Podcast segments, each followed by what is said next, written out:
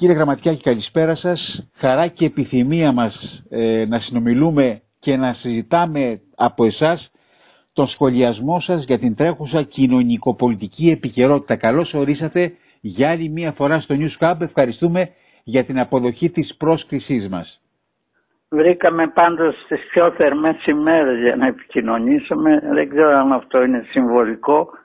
Εγώ περιμένω μια θερμή συζήτηση και γόνιμη όπως πάντα μαζί σας. Σας ευχαριστώ θερμά. Κύριε Γραμματικάκη, να ξεκινήσω λίγο από τα ευρωπαϊκά. Το πέπλο της ε, νεοφασίζουσας και νεοναζιστικής ακροδεξιάς δυστυχώς απλώνεται τα τελευταία χρόνια πάνω από ολόκληρη σχεδόν την Ευρώπη. Υπηρετήσατε ναι. στις Βρυξέλλες ως Ευρωβουλευτής. Τι λάθος κάνει τα τελευταία χρόνια η Ευρώπη, η κέντρο αριστερά, η δεξιά. Πολλά λάθη μαζί, καλά το λέτε, που συνθέτουν ένα μεγάλο κίνδυνο. Αυτό το κίνδυνο να επικρατήσει κάποια στιγμή η ολέθρια δύναμη της ε, δεξιάς, όπως έχει δείξει στο παρελθόν. Νομίζω το πρώτο λάθος της Ευρωπαϊκής Ένωσης είναι ότι έχει λίγο απομονωθεί από τους πολίτες της. Οι πολίτες λίγο ενδιαφέρονται για τα τεκτενόμενά τους, είναι πολύ γραφειοκρατικά, οι αποφάσεις καθυστερούν, υπάρχει πολύ μεγάλη ε, πολύ μεγάλες διαφορές ανάμεσα στα έθνη και όλα αυτά αντανακλούν την εικόνα που έχει ο μέσος πολίτης για την Ευρωπαϊκή Ένωση. Ταυτόχρονα η σύγχρονη εποχή όπως πολύ καλά ξέρετε έχει φέρει έξαρση του μεταναστευτικού κύματος, έχει φέρει προβλήματα τοπικά αλλά και παγκόσμια και η Ευρωπαϊκή Ένωση δεν έδειξε το σθένος, αυτό το ξέρει πολύ καλά η Ελλάδα, ε, να τα αντιμετωπίσει έγκαιρα και ριζικά. Είναι λοιπόν μικρές αιστείες κατά κάποιο τρόπο σε όλη την Ευρώπη, μικρές ή μεγάλες αιστείες δυστυχών ανθρώπων, πολλές φορές απομονωμένων ανθρώπων, που εύκολα αναζητούν άλλες διέξοδους που συνήθως προσφέρουν τα ακροδεξιά κόμματα με το λαϊκισμό τους.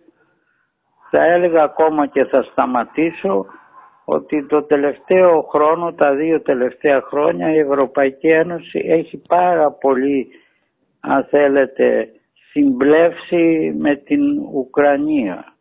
Λέω μια ευγενική λέξη συμπλεύσει γιατί υπάρχει μια πολύ μεγάλη ταύτιση η οποία είναι και επικίνδυνη διότι ναι μεν όλοι και εγώ προσωπικά αποδοκιμάζομαι την εισβολή της ε, Ρωσίας στην Ουκρανία αλλά από εκεί και μετά η Ευρώπη έπρεπε να καταβάλει κάθε προσπάθεια για την ειρήνευση ενώ κάνει τελείως το αντίθετο. Προμηθεύει συνέχεια όπλα στην Ουκρανία και μάλιστα τελευταία τα πιο απεχθή όπλα ανέχεται δηλαδή τις βόμβες διασποράς που ετοιμάζονται να στείλουν οι Ηνωμένες Πολιτείες. Αυτή η ταύτιση, η απόλυτη ταύτιση της Ευρωπαϊκής Ένωσης με την Ουκρανία έχει και σήμερα συνέπειες αλλά φοβάμαι ότι θα έχει πολύ μεγαλύτερες ε, στο μέλλον. Μου δίνεται ε, εύνασμα να σας ρωτήσω λοιπόν για την τελευταία εξέλιξη σε σχέση με τον Ρωσο-Ουκρανικό πόλεμο ανακοίνωσε σήμερα ε, η Μόσχα ότι κλειδώνει τη Μαύρη Θάλασσα για τις εξαγωγές σιτηρών ε, προς την Ευρώπη και στον υπόλοιπο κόσμο. Σας ανισχύει αυτό όσον αφορά μια πιθανή νέα επισητιστική κρίση; Με ανησυχεί και αυτό, αλλά πολύ περισσότερο με ανησυχεί ότι από πουθενά δεν φαίνεται ε, μια πρωτοβουλία για την αποκατάσταση της ειρήνης στην Ουκρανία. Όπως σας είπα αυτή θα έπρεπε να είναι η βασική επιδίωξη της Ευρωπαϊκής Ένωσης και δεν το κάνει καθόλου είτε στα παρασκήνια είτε ανοιχτά. Να επέλθει η ειρήνη και να αρχίσουν οι ειρηνικές διαδικασίες για τη διευθέτηση των προβλημάτων. Όσο πιέζεται η Ρωσία που και αυτή βρίσκεται σε δύσκολη θέση τόσο θα αντιδρά. Διότι ναι μεν τα οικονομικά μέτρα που πήρε η Ευρώπη λίγο την ενοχλούν. Η αιμονή όμως των Ουκρανών σε πολεμικές αντεπιθέσεις ε, είναι προβληματικές για την ίδια τη Ρωσία. Το γόητρό της ε, τραυματίζεται, το μέλλον της είναι αμφίβολο. Ε, βλέπετε που έχουμε φτάσει. Και επαναλαμβάνω ότι μέσα σε όλα αυτά η Ευρωπαϊκή Ένωση έπρεπε να έχει ένα πιο καθαρό δρόμο, κυρίως στην επιδίωξη της ειρήνης, ανταυτού γίνεται πιο φιλοπόλεμη ακόμα και από τις Ηνωμένες Πολιτείες. Κύριε Γραμματικάκη, ε, στην ελληνική... Ίσως δεν ακούγονται συχνά αυτές mm. οι θέσεις. Βεβαίως. Αλλά προσπαθώ να είμαι ειλικρινής και τίμιος με τον εαυτό μου και τους ακροατές σας. Κύριε Γραμματικάκη, στην ελληνική πολιτική σκηνή η δεξιά λεγόμενη πολυκατοικία, θέλω λίγο το σχολιασμό σας, πληθαίνει σε ακροδεξιά διαμερίσματα και κόσμο ε, και εκεί που λέγαμε και είχαμε εφησυχάσει ίσως, λανθασμένα ότι είχε ελληνική πολιτεία, ελληνική δημοκρατία αντιμετωπίσει αποτελεσματικά τη Χρυσή Αυγή και τους οπαδούς της, μας προέκυψαν οι Σπαρτιάτες. Και θέλω λίγο, τι λάθος έγινε τώρα εκεί, από την κυβέρνηση την ελληνική, από την ελληνική δικαιοσύνη, δεν χειρίστηκαν καλά το πράγμα αποτελεσματικά; Ε, νομίζω ότι οι νομικές διευθετήσεις που προσπάθησαν να λύσουν το θέμα δεν ήταν πετυχημένες. Και νομίζω ότι αυτά τα θέματα δεν, δεν λύνονται με νομικές κατασκευές. Ε, ο κίνδυνος της δεξιάς είναι περισσότερο ιδεολογικός. Περισσότερο στο δρόμο, στο πεζοδρόμιο, στις διεκδικήσεις του λαού. Εκεί έπρεπε να αντιμετωπιστούν τα φαινόμενα και πράγματι από πολλά κόμματα ή ανθρώπους αντιμετωπίστηκαν αλλά απομένει μια μικρή μεγάλη πληγή, η παλιά Χρυσή Αυγή, οι τωρινοί Σπαρτιάτες και αυτές μόνο με πολιτικά μέσα μπορούν να αντιμετωπιστούν. Δεν υπάρχει κανένας λόγος αλλά δεν υπάρχει και η ευκολία να αντιμετωπίζονται με νομικές διαδικασίες. Η αριστερά στην Ελλάδα τι λάθος έκανε; Είχαμε δύο απανοτές μεγάλες ήττες της ε, από τον κύριο Μητσοτάκη από τη Νέα Δημοκρατία. Τι δεν κάνει σωστά η κέντρο αριστερά; Ε, θα έλεγα πολλά. Και μάλιστα μετά τις εκλογές ε, αρχίζει κάποια κριτική, αυτοκριτική που σε μεγάλο βαθμό είναι σωστή.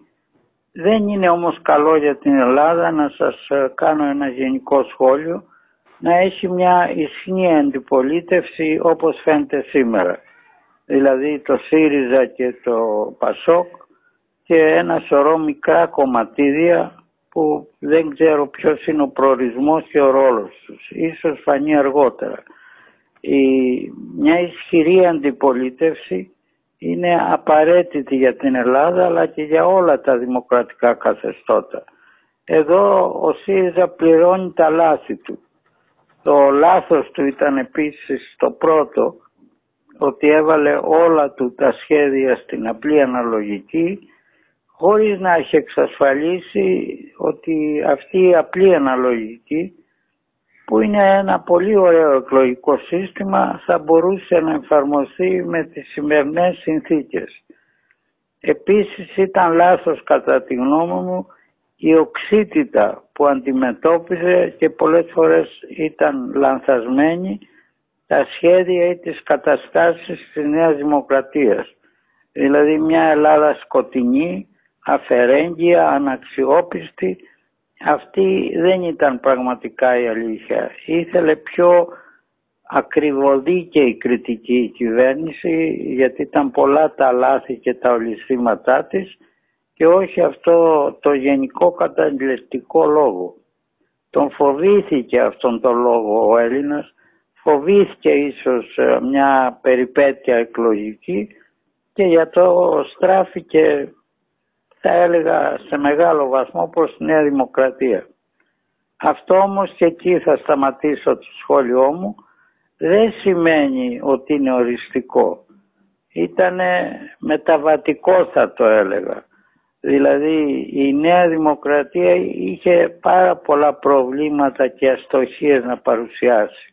Να σας θυμίσω μόνο τα τέμπη και να σας θυμίσω τις υποκλοπές Νομίζω λοιπόν αυτή είναι η αίσθησή μου ότι σιγά σιγά με την πάροδο του χρόνου θα φθήνει η Νέα Δημοκρατία γιατί δεν θα αλλάξει βασικά και είναι θέμα της αντιπολίτευσης να κερδίσει το χαμένο, το χαμένο έδαφος. Κρατώ κάθε επιφύλαξη και για τα δύο γιατί η ιστορία συνήθως μας εκπλήσει. Έκπληξη ήταν τα αποτελέσματα για όλους. Εγώ δεν ξέρω αυτή τη στιγμή ποια, ποια θα είναι η έκπληξη ένα χρόνο μετά, δύο χρόνια μετά ή για να πάμε λίγο πιο μακριά την επόμενη τετραετία. Τελευταία πολιτική ερώτηση. Που Τα μπέρδεψα. Ναι, βεβαίως, αλλά, αλλά ναι. πάντα, πάντα, πάντα μας εντυπωσιάζεται με τον σχολιασμό σας. Τελευταία πολιτική ερώτηση. Σε εισαγωγικά η λέξη έχει, έχει ε, ηγεμόνες ικανούς αυτή τη στιγμή, αυτή την περίοδο που διανύουμε τόσο η αριστερά όσο και το Πασόκ με τον κύριο Ανδρουλάκη τους θεωρείται ότι είναι ικανούς να οδηγήσουν το κέντρο αριστερό καράβι στην Ελλάδα. Σωστά.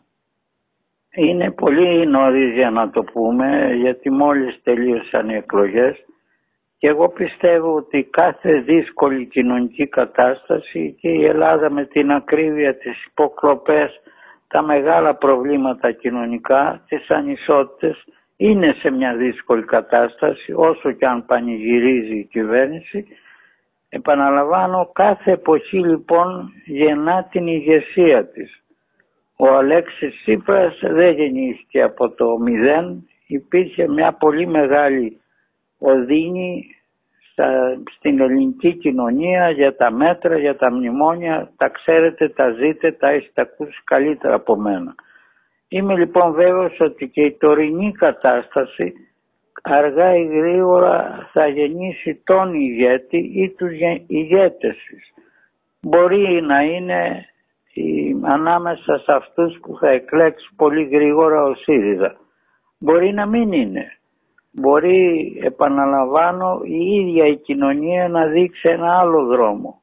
Είμαι όμως βέβαιος ότι σε ένα χρόνο από τώρα θα έχουμε πολλά να πούμε με σας, με, το ραδιόφωνο, με τους πολίτες. Πολλά θα έχουν αλλάξει και πολλά θα είναι καινοφανή, καινούρια δηλαδή, νέες καταστάσεις.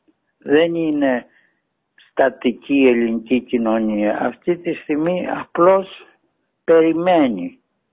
Περιμένει τα πεπραγμένα της νέας κυβέρνησης και περιμένει τις υποσχέσεις της αντιπολίτευσης. Ανάλογα με αυτά θα κρίνει.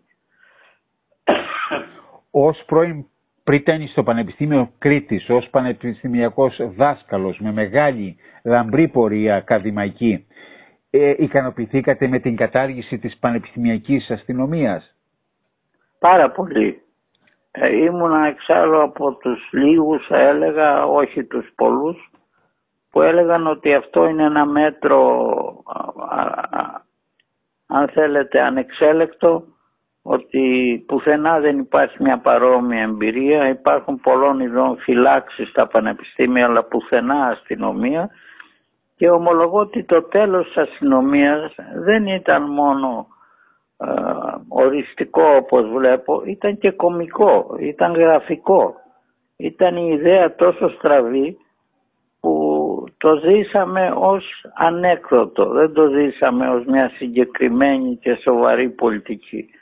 Είμαι λοιπόν ευχαριστημένος που καταργείται η αστυνομία και ελπίζω απλώς να μην έχει κάποιος στο μέλλον μια παρόμοια ιδέα. Η βία στα πανεπιστήμια υπάρχει. Δεν μπορώ να το διαψεύσω. Αλλά αυτή η βία μπορεί να αντιμετωπιστεί με άλλους πολλούς τρόπους και ο τελευταίος θα ήταν με αστυνομικές δυνάμεις. Την περίοδο αυτή, ε, μας είπατε πριν ξεκινήσουμε την ηχογράφηση αυτή, ότι ε, επισκέπτεστε το Πανεπιστήμιο Κρήτης όπου εκεί συζητάτε με τους ε, φοιτητές, με τους φοιτητές του Ιδρύματος. Κάνετε κάποιες ναι. επιστημονικές συζητήσεις, ναι. εκφράζονται εκεί πράγματα, ανησυχίες. Τι ακριβώς ναι. σας λένε; Ε, νομίζω ότι σας εντυπωσίασε αυτή η πληροφορία. Δεν είναι τόσο συχνές οι επαφές μου, αλλά είναι πάρα πολύ θα έλεγα γόνιμες και ελπίζω ότι είναι και για τους φοιτητές.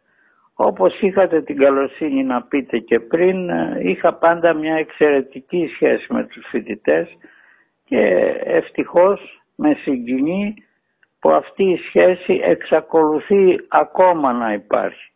Και εγώ είμαι πάντα πρόθυμος ή να τους λύσω μια απορία αν μπορώ ή να κουβεντιάσω τα προβλήματά τους. Κυρίως το πρόβλημά τους είναι τι θα γίνουν όταν μεγαλώσουν. Τι θα γίνουν δηλαδή όταν τελειώσουν το πανεπιστήμιο. Και εκεί οι κουβέντες είναι άπειρες, απέραντες. Πολλοί συνάδελφοί μου συμμετέχουν και καλύτεροι από μένα και πιο ενημερωμένοι από μένα. Αλλά αυτή η επαφή, σας το είπα, είναι πολύ ζωογόνα. Διότι και εγώ προσπαθώ να καταλάβω την νεολαία που δεν έμοιαζε με την νεολαία, δεν μοιάζει με την νεολαία της δικής μου εποχής διότι υπάρχει ένα, μια κύρια διαφορά ότι τα νέα παιδιά έχουν μεγάλη αγωνία για το μέλλον τους και ξέρετε ήδη ότι πολλοί μετά το πέρας των σπουδών τους κατευθύνονται προς την Ευρώπη γιατί η Ελλάδα δεν τους προσφέρει αυτό που αξίζουν. Αυτό λοιπόν δημιουργεί μια τεράστια πίεση και καμιά φορά και λάθος αποφάσεις για το νέο κόσμο. Είναι πάντα λοιπόν καλό και αυτό προσπαθώ με τις μικρές δυνάμεις μου να κάνω. Πάντα καλή η συζήτηση, η ανταλλαγή ε, προτάσεων ή ιδεών και οι πληροφορίες συχνά. Και εγώ έκανα μεταπτυχιακά και εγώ έζησα στο εξωτερικό και εγώ και οι συνάδελφοί μου έχουμε πολλά πάντα να πούμε στους ε, φοιτητές. Είναι λοιπόν μια συνήθεια που επιβλήθηκε από τα πράγματα αλλά ελπίζω ειλικρινά να συνεχιστεί. Ταυτόχρονα το Πανεπιστήμιο είναι πάντα πηγή γνώσεων και πληροφοριών και κατά καιρούς πηγαίνω εκεί να συναντήσω συναδέρφους μου ή να συζητήσω προβλήματα επιστημονικά δικά μου, να συζητήσω για το βιβλίο μου. Ε, είναι σας είπα μια πηγή αιώνιας γνώσεως. Ευτυχώς ή δυστυχώς εμείς είμαστε ευθαρτοί σε αυτή τη ζωή και πρέπει να την εκμεταλλευτούμε όσο γίνεται και όσο αντέχουμε. Πριν πάω στη συγγραφική Έβγαλα ολόκληρο ναι. λογίδριο. Όχι καθόλου, καθόλου. Αφού βλέπετε ότι δεν σας διακόπτω. Πριν ναι. πάω στο συγγραφική, στη συγγραφική δραστηριότητά σας, σας φοβίζει κύριε Γραμματικάκη η τεχνητή νοημοσύνη που έρχεται με φόρα. Πάρα πολύ. Πάρα πολύ και με φοβίζει γιατί είναι πολύ εύκολη η εφαρμογή της ειδικά στον πανεπιστημιακό χώρο. Δηλαδή ο πανεπιστημιακός χώρος στηρίζεται. Ένα μεγάλο του μέρος είναι εργασίες, είναι διατριβές, είναι κρίσεις θεωριών, είναι θεωρίες οι ίδιες.